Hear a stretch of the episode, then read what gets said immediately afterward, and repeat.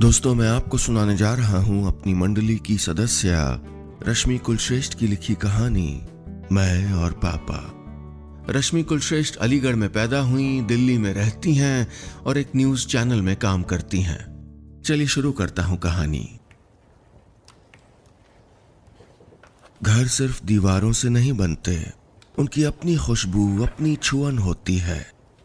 मैं रोज दोपहर जब कॉलेज से घर पहुँचता तो वही महक मुझसे लिपट जाती। माँ की जलाई धूप बत्ती, पापा के इत्र की महक, डाइनिंग टेबल पर गिरे अचार की खुशबू। पापा की झिड़की की छुअन दरवाजे के हैंडल पर और चुपके से किताब में छुपाए रुपए में माँ का प्यार मिलता। पसंद है मुझे ये सारी बातें जो घर को घर बनाती हैं। आज भी कॉलेज से लौटा तो सुबह जलाया लोबान अब भी महक रहा था। पापा जरा परेशान होकर फ़ोन पर किसी ट्रैवल एजेंट से बात कर रहे थे। कहीं जाना था शायद, वरना ऑफ़िस से बीच में घर नहीं आते। माँ चुपचाप बैग में कपड़े डाल रही थी। मैक्सी के बजाय सूट पहने, बालों के जूड़े की गुंथी चोटी बनाए। कहीं जा रहे हैं क्या आप लोग? किताबें टेबल पर रखकर मैंने माथे पर गिरे बालों को पीछे करते हुए पूछा। मैं और तुम बनारस जा रहे हैं, कहकर माँ बताने लगी कि उनका कोई करीबी अस्पताल में था। क्रिटिकल हालत में उन्हें ही देखने जाना था। मैं उलझने लगा। मेरा रत्ती भर मन नहीं था जाने को। पापा के फ़ोन रखते ही मैंने पूछा, माँ, अकेली चली जाए ना? वैसे भी बनारस उनका अपना शहर है, होम टाउन है। पापा ने कनखियों से माँ को देखा। वो चुपचाप बैग में कपड़े रख रही थी। उन्होंने मेरी बात सुनी होगी, पर कुछ बोली नहीं। पापा हिचकते हुए बोले, क्यों सुरभि, क्या कहती हो? पार्थ के बिना काम चल जाएगा क्या? तुम मैनेज कर लोगी? माँ ने जरा आँखें से कोड़ कर रुआसी नज़रों से उनको देखा और बोली, आप नहीं चाहते क्या कि पार्थ जाए? पापा जरा झिझके। पैंट की जेब से हाथ निकालकर मेरी हथेली थामते हुए अटक अटक कर बोलने लगे, मैं मैं क्यों नहीं चाहूँगा? तुम्हारा बेटा है भाई, तुम माँ उसकी, जहाँ चाहो ले जाओ। उनकी बेमन से अटकती आवाज़ पहली दफ़ा सुन रहा था मैं। किसी बात के लिए माँ को पहली दफ़ा मना करने की कोशिश की थी उन्होंने, वरना मुझे तो याद ही नहीं कि कभी पापा ने माँ का कहा टाला हो। मैंने भले ही कभी माँ को अनसुना किया हो, लेकिन पापा के कान हमेशा माँ की आवाज़ पर ही रखे रहते थे। मेरा और माँ का जाना तय था। बाहर कमरे में दरवाजे के पास एक बैग, खाने का थैला, पानी की बोतल सब तैयार रखे थे। माँ पूजा घर के सामने हाथ जोड़ रही थी। मैं पापा के साथ वहीं सोफे पर बैठा था। वो मेरा कंधा थपथपाते हुए बोले आई नो तेरा मन नहीं है, पर कोई नहीं, तू जल्दी से आ तो तेरी स्पोर्ट्स बाइक वाले शोरूम चलते हैं। वैसे तो कल का ही सोचा था, लेकिन अब दो रोज बाद ले आएँगे, है ना? स्पोर्ट्स बाइक मैं हैरान था। पापा जो मेरी पुरानी बाइक को बेस्ट बताते थे, वो अचानक क्यों मेरी डिमांड क्यों पूरी करने लगे? मैं बिगड़ न जाऊँ इसलिए जिद पूरी नहीं करते थे। मेरे शौक के ज़रूरत बनने का इंतज़ार करते थे। फिर अचानक ये महँगी बाइक? आयु श्योर पापा? मैंने खुश होते हुए तसल्ली के लिए पूछा। हाँ बस तू परसों लौट आ। कहते हुए उन्होंने मेरा माथा चूम लिया, जैसे जैसे कहीं दूर भेजने के लिए विदा कर रहे हों। प्लेटफॉर्म पर आज भीड़ थी और शोर भी, या शायद ऐसा रोज रहता हो? कौन जाने? मैं लंबे वक्त बाद आया था। पानी के नल के पास वाली सीट पर एडजस्ट करके माँ को बिठा दिया था और पापा के संग वहीं खड़ा हो गया। माँ चुपचाप बैठी, सामने बंद खड़ी ट्रेन पर लगी दिल्ली बनारस की पीली पट्टी देख रही थी। पापा भी सीने पर हाथ बांधे कुछ सोच रहे थे। पापा, जिनसे हम मिलने जा रहे हैं, उनकी कंडीशन सीरियस है क्या? मैंने पूछा तो वो जरा चौंके। सीने पर बंधे हाथ जरा छूटे। एक नज़र माँ को देखते हुए बोले एक्सीडेंट हुआ है सिवियर तीन दिन से आईसीयू में है। कौन है वो? कोई रिश्तेदार? मैंने पूछा। हाँ शायद। कहते हुए पापा ट्रेन के खुलते दरवाजे देखने लगे। सवारियाँ अपने अपने कोच की तरफ़ बढ़ने लगी। हम तीनों भी अंदर चले आए। माँ को एक तरफ़ बिठाकर पापा सीट के नीचे सामान लगवाने लगे। ये खाने वाला यहाँ लटका दे रहा हूँ। पापा ने खिड़की के पास की खूंटी पर वो थैला टांगा और बैठ गए। आप चले जाइए, घर पहुँचते हुए लेट हो जाएगा। माँ ने कहा, लेकिन पापा ने सुना नहीं। बैठे बैठे बायां पाँव हिलाते रहे। परेशानी में ऐसा करना आदत थी पापा की। माँ अक्सर उन्हें टोकती अच्छा नहीं होता ये पाँव हिलाना। लेकिन आज वो चुप थी। मैंने ही उनके पाँव पर हाथ रख दिया। उन्होंने पलट कर एक नज़र मुझे देखा। तभी ट्रेन झटके से हिली। मैंने घड़ी देखी टाइम हो गया था। ओके चलता हूँ। ठीक से जाना। कहकर पापा मेरे सर पर हाथ थपथपाते हुए चले गए। लेकिन हर दूसरे कदम पर पलटकर हमें देखते रहे। वो शायद हमें छोड़ के जाना नहीं चाहते थे। पर अगर ऐसा था तो माँ के साथ उन्हें जाना चाहिए था। या फिर हम तीनों का रिजर्वेशन करा देते? ट्रेन चल रही थी। मैं और माँ खिड़की के कांच पर माथा टिकाए पापा को प्लेटफॉर्म पर छूटते देख रहे थे। मैं थोड़ी देर में हट गया, लेकिन माँ वैसे ही बैठी रही। पाँव को ऊपर सीट पर रखे हुए खिड़की से बाहर देखते हुए, माँ, उठो, मैं चादर बिछा दूँ, फिर सो लो। मैंने कहा।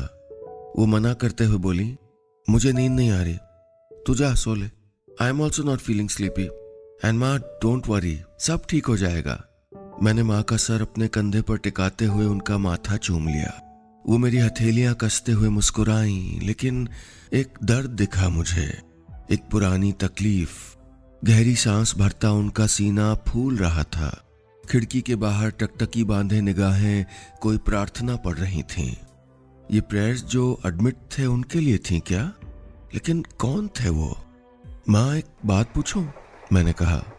जवाब में उन्होंने बस, हूँ, कह दिया। वो जो एडमिट हैं, कोई खास है क्या? कोई अपने? मैंने हिचकते हुए पूछा। माँ दो मिनट चुप रही। यूँ ही बैठे हुए अपनी उंगली से अंगूठी बार बार निकालती पहनती रही। अमर नाम है। बुदबुदाकर उन्होंने हथेली में अंगूठी दबाते हुए कहा। And yes he is very special Parth. माँ की ठंडी होती आवाज़ में, उनकी आँखों में महसूस कर रहा था मैं कि माँ के लिए कितने खास थे ये अमर जी। ट्रेन की खिड़कियों पर अंधेरा चिपका हुआ था। धड़धड़ाते डिब्बों में सन्नाटा पसरा था। लोग अपनी अपनी सीटों पर सो चुके थे, सिवाय माँ और मेरे। मैंने माँ की बुदबुदाती आँखों पर निगाह टिका दी। कितनी बेचैन थी आज वो। और पापा भी, मालूम है कि उनके लिए आसान नहीं होगा माँ को यूँ अमर जी से मिलने, बनारस भेजना। आप दोनों दोस्त थे? दोस्ती कैसे हुई? मैंने खामोशी तोड़ते हुए पूछा तो माँ जरा चिहुकी और फिर खिड़की के बाहर ताकने लगी, जैसे अंधेरी रात में कोई बादल का टुकड़ा ढूंढ रही हूँ। बोली, पड़ोसी थे वो। मैं उन्हें रोज शाम घर के बाहर कुर्सी डाले, किताबें पढ़ते पढ़ते देखती थी। कई दिन तक बात नहीं हुई। एक रोज कॉलेज से लौटने वाले टाइम पर अचानक बेमौसम बारिश हुई। मैं बैग सीने से दबाए तेज तेज चलती चली जा रही थी कि तभी पीछे से किसी ने एक छतरी मेरे सर पर तान दी। पलट कर देखा तो अमर थे। खुद भीग कर मुझे बूंदों से बचाते हुए, माँ ने खिड़की के कांच पर उंगलियाँ फिराकर ए लिखा और मिटा दिया। ओके, लेकिन कौन थे अमर? टेल मी माँ। मैंने खींच कर पूछा। नौ साल बड़ा एक पड़ोसी जिसकी पत्नी गुजर गई थी। वो अकेला था, मुझे भाने लगा था। वो वो इंसान कौन होगा बेटा? We were in relationship for three years और अब मैंने पूछा तो माँ चुप हो गई। शायद अपना मन टटोलने लगी। कुछ मिला उन्हें, लेकिन बताया नहीं। मैं जान गया कि प्यार था अब भी। अगर नहीं तो वो यूँ बेचैन नहीं होती। मुझे ऐसे लेकर नहीं जाती। वो बड़े थे, समझदार थे तेरे पापा की तरह, माँ ने कहा। जब घर में मेरी शादी की बात चलने लगी तो समाज, उम्र, दूसरी पत्नी का तमगा मिलेगा, ऐसे ढेरों डर दिखाकर मुझे खुद से अलग कर दिया। मैं भी हो गई। शायद मेरी किस्मत ही ऐसी है। मेरे हिस्से दुनिया के सारे समझदार इंसान आने थे। कहते हुए माँ जरा हँसी। आज जैसे तेरे पापा ने रोका नहीं मुझे। जाने दिया। माँ का फ़ोन बजा। मोबाइल स्क्रीन पर पार्थ के पापा लिखा आ रहा था। माँ कभी पापा को उनके नाम से नहीं पुकारती थी। मैं कभी कभी पूछता कि आप मेरे दोस्तों की मम्मियों की तरह पापा का नाम क्यों नहीं लेती? तो जवाब मिलता कि पति का नाम लेने से उम्र घटती है। ये क्या लॉजिक हुआ? कहकर मैं ज़ोर से हंस देता और माँ सर पर चपत धर देती। सच में मुझे माँ के ना लॉजिक समझ आते हैं, ना ही मन बूझता है। हम्म क्या कर रहे थे? खाना खाया? माँ पापा से पूछ रही थी। उन्होंने ज़रूर हाँ कहा होगा, क्योंकि माँ तसल्ली से मुस्कुरा दी। फिर मेरी तरफ़ देखते हुए कहा हाँ यहीं बैठा है। ले, पापा से बात कर। और फ़ोन मुझे पकड़ा दिया। सुन, इस वेकेशन में गोवा ट्रिप प्लान कर रहा हूँ। पापा ने सीधे कहा, कोई हलो हाय नहीं। अगर अगर कोई और जगह तेरे मन में तो बता। लद्दाख, केरल या कोई हिल स्टेशन या दोस्तों के साथ प्लान करना हो तो वो भी बता देना। आज बदले बदले लग रहे थे पापा। उनका वो कड़क मिजाज कहीं नज़र ही नहीं आ रहा था। जाने ये उस फटकार की भरपाई थी जो मुझे रैश ड्राइविंग पर लगी थी या कॉलेज में हंगामा करने पर जो उन्होंने मुझको धमकी दी थी, उसका हर जाना भर रहे थे? या फिर ये इनसिक्योरिटी थी? माँ का यूँ अमर जी से मिलने जाना और मेरा उनके साथ होना पापा को क्या बेचैन कर रहा था? मन में बैठे डर चैन से बैठने नहीं देते। रास्ते भर मैं अपनी ऊपर वाली सीट पर लेटा, घर पर अकेले रह गए पापा के बारे में सोचता रहा। नींद आई होगी उन्हें? रात में कितनी बार उठकर बैठे होंगे ना? न जाने कितनी दफ़ा माँ का नंबर डायल पैड पर ला ला कर बैक किया होगा। आसपास हलचल होने लगी थी। शायद कोई स्टेशन आ रहा होगा। लोग अपना सामान निकालने लगे। तभी मैंने सुना कि बनारस आने वाला था। मैंने नीचे झांका तो देखा कि माँ बैग खींच कर निकाल रही थी। होल्ड ऑन माँ, मैं निकालता हूँ। कहते हुए मैं नीचे कूदा, फटाफट बैग निकाला और माँ का हाथ पकड़े उतर गया। रेलवे स्टेशन के बाहर रिक्शे वालों की भीड़ थी। माँ ने एक से कहा शंकुधारा चलोगे? वो राज़ी हुआ और हम उसमें बैठ गए। सुबह की बुहारी सड़कों पर रिक्शा चला जा रहा था। यहाँ की सुबह में जरा मटमैली गंध थी। सड़क के दोनों ओर लगी दुकानों के आगे दुकानदार पानी छींटते दिखे। मेरे बचपन की यादों में भी ये शहर ऐसा ही था। शायद पुराने शहर और लोग बदलते नहीं। थोड़ी देर में हम घर पहुँच चुके थे। माँ तैयार होकर चौथी दफ़ा मुझे बाथरूम जाने के लिए टोक चुकी थी और मैं उन्हें टाल रहा था। इस बार मैंने मना करते हुए कहा, आप चली जाओ ना, मैं क्या करूँगा? या फिर मैं छोड़ आता हूँ, फिर लेने आ जाऊँगा? पार्थ मैं वहाँ से भी अकेले आ सकती थी। आई नीड यू इसलिए कह रही हूँ। माँ की आवाज़ गुस्से से कप कप आई। मैंने उन्हें शांत करते हुए साथ चलने का वादा किया। थोड़ी देर बाद हम हॉस्पिटल के कॉरिडोर से होते हुए एक वार्ड के दरवाजे पर थे। नॉर्मल वार्ड था। रिसेप्शनिस्ट ने बताया कि कल अमर जी को यहाँ शिफ्ट किया गया था। वार्ड के दरवाजे के भीतर कदम रखते ही माँ ने मेरी कलाई कस के थाम ली। सधे कदमों में एक सफ़ेद हॉस्पिटल बेड की तरफ़ बढ़ने लगी, जिस पर वो लेटे हुए थे। बड़ा एक्सीडेंट हुआ था उनका। जगह जगह पट्टियाँ बंधी थीं। बाई आँख के पास कुछ टांके भी थे। माँ उन्हें देखते ही रो पड़ी। रो क्यों रही हो? मैं ठीक हूँ। आउट ऑफ़ डेंजर पूछते हुए वो मुस्कुराए तो पट्टी जरा सी कुड़ गई। मुझे नज़र भर देखकर उन्होंने माँ से कहा, सुरभि क्यों चली आई तुम? तुम्हें नहीं आना चाहिए था। वो भी मुझे देखने। ये पार्थ है, मेरा बेटा। इसके पापा ने टिकट करवाई हम दोनों की। माँ ने यूँ कहा जैसे बता रही हो कि वो किसी से छुप कर नहीं आई। पार्थ, मेरा नाम बुदबुदाते हुए उन्होंने मेरा हाथ थाम कर चूम लिया। हमें निहारती हुई माँ हौले से पलंग का सिरहाना सहलाने लगी। शायद उनका सर छूना चाहती होंगी, या उनके माथे की लकीरें, या या वो जख्म। माँ, मैं कैफेटेरिया जा रहा हूँ। मैं झिझकते हुए बाहर निकलने लगा। अभी दरवाजे तक पहुँचा ही था कि कानों में कुछ अटका, कदम जम गए। अमर जी की आवाज़ थी। कह रहे थे, शायद तुम्हें अपने बेटे को नहीं लाना चाहिए था। अगली आवाज़ माँ की आई। ज़रूरी था। मैं डर गई थी तुमको लेकर। सोचा कि बाद में पता नहीं क्या हो। एक बार मिलवा दूँ तुम्हें, तुम्हारे बेटे से। अमर, पार्थ तुम्हारा बेटा है। मैं सन्न रह गया।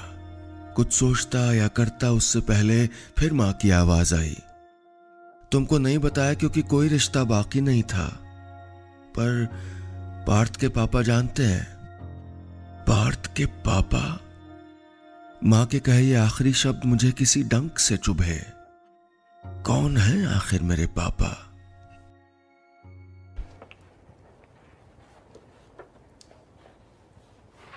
घर लौटना अच्छा लगता है मुझे। सुकून मिलता है। लेकिन आज जैसे सीने पर कोई पत्थर रखा हुआ था। जैसे मैं वापस न लौटने की दुआ मांग रहा था। वापसी की ट्रेन थी। मैं जाते ही ऊपर वाली बर्थ पर लेट गया। माँ ने रोका था कि दो मिनट बैठना, बातें करते हैं, लेकिन मैं नहीं बैठा। क्या बात करती माँ? उनके अमर की या पापा की? लेकिन मुझे नहीं सुननी थी किसी की भी बातें। ट्रेन की छत निहारते हुए जाने कब जरा से आँसू टपक गए। सामने वाली बर्थ पर लेटा बच्चा मुझे देख रहा था। मैंने दीवार की तरफ़ करवट ले ली। तकिया मोड़कर दोहरा किया हुआ था और कंबल से कोड़ कर किनारे। थोड़ी देर बाद महसूस हुआ कि किसी ने पाँव पर कंबल डाला। माँ ही होंगी। घर पर भी ऐसे ही बीच रात में मेरे गिरे हुए चादर को ठीक करने आती थी और मैं कुनमुनाते हुए उनका हाथ पकड़ लेता था। अब आएँगी तो पकड़ूँगा मैं हाथ। मैं सो पाऊँगा उस घर में जहाँ जहाँ मैं अभी लौटना ही नहीं चाहता। मैं घर वापस आ चुका था। पापा मेरे लौटने से खुश थे बेहद, लेकिन मैं छूट गया था। हॉस्पिटल के उस वार्ड में घड़ी की उन सुइयों में अटका रह गया था। पार तूने वो फ़ोटो देखे क्या? तेरी बाइक कौन से कलर की बुक करूँ? पापा ने मुझे पानी का ग्लास पकड़ाते हुए कहा, अभी ज़रूरत नहीं है मुझे, मैं मैं बता दूँगा आपको, कहकर मैं अपने कमरे में चला आया। गहरी नीली दीवारें और उन पर बनी ग्राफिक आर्ट देखने। मेरी जिद पर पापा ने करवाया था ये पेंट तब कैसे मैंने दोनों हथेलियाँ दीवार से चिपका कर ज़ोर से कहा था, लव यू पापा। आज उसी दीवार से सर टिकाकर रो पड़ा था मैं। बे आवाज़ चुप रहना नहीं आता था मुझे, लेकिन आजकल जैसे बोलना ही छूट गया हो। दो चार गिने चुने शब्दों से काम चला लेता। ज़्यादा हुआ तो मुस्कुरा दिया। सच बताऊँ तो अब डर लगने लगा था बोलने में कि कहीं जो मन में ठूस कर रखा है उसको उड़ेल न दूँ।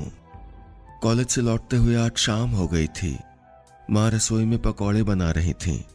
मेरी आहट सुनकर दरवाजे से झांकते हुए बोली, जल्दी से आजा, साथ में चाय पियेंगे। तेरे पापा भी आने वाले होंगे। मैं कमरे में बैग रख कर कपड़े बदल कर चला आया। माँ ने कप में चाय और प्लेट में पकौड़े डालकर प्लेट बढ़ाई के बाहर गेट पर हॉर्न सुनाई दिया। देख तो तेरे पापा होंगे। मैं उठकर बाहर दरवाजे तक आया तो सामने पापा दिखे। मेरी ओर आते हुए, हाथ ऊँचे करके उंगली में एक चाबी झुलाते हुए। देख, तेरी ब्रांड न्यू बाइक कहते हुए उन्होंने पीछे की तरफ़ इशारा किया। बाहर नीले रंग की एक नई बाइक दिखी।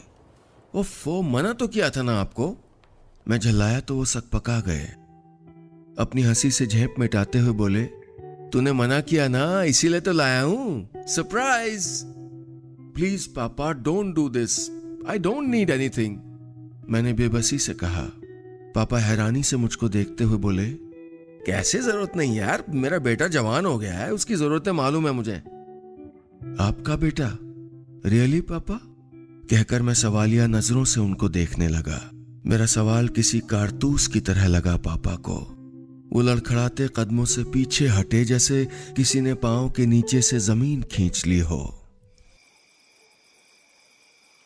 खुली खिड़कियों पर रात टकटकी लगाए बैठी, घर के भीतर की उदास दीवारें देख रही थी।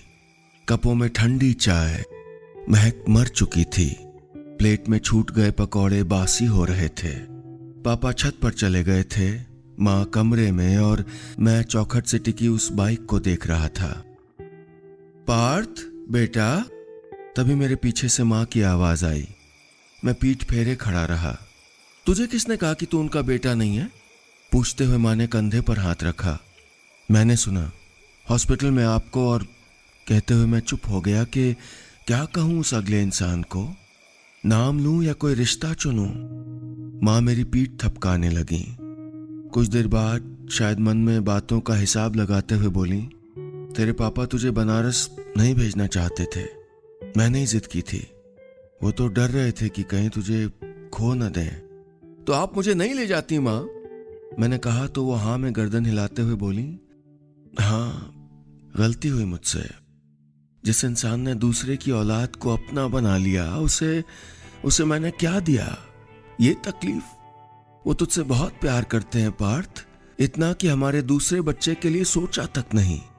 जानता हूँ, मैं सब जानता हूँ। कहते हुए मैंने ज़मीन पर गिरी वो नई चाबी उठाकर मुट्ठी में कस ली। आई नो पापा जितना प्यार मुझे कोई और नहीं कर सकता, लेकिन अब मुझे एहसान जैसा लगता है। उसका क्या करूँ? कैसे बहलाऊं? मैंने तड़प कर पूछा। बुला दे सब, और ये सच अपना ले कि ये ही तेरे पापा है।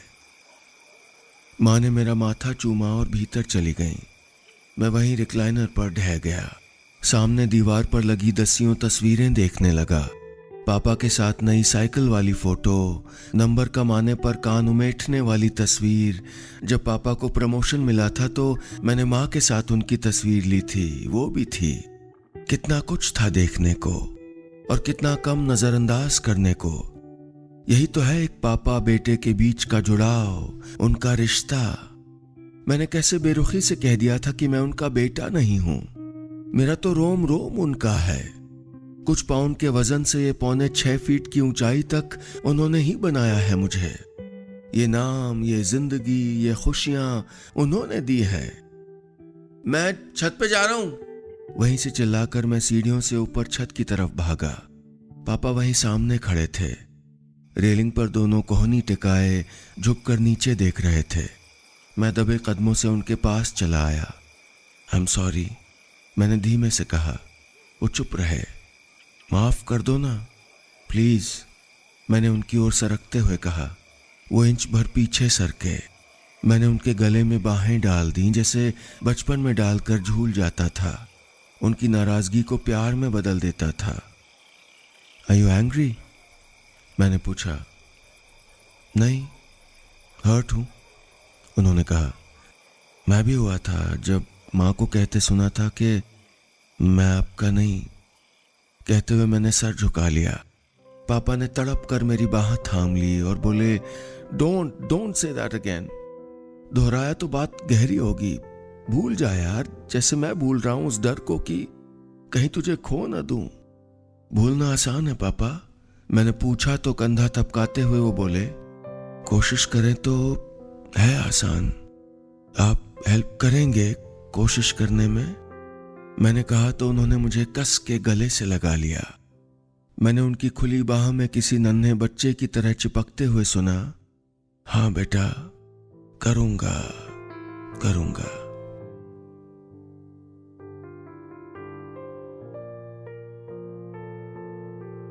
बस, इतनी सी थी ये कहानी।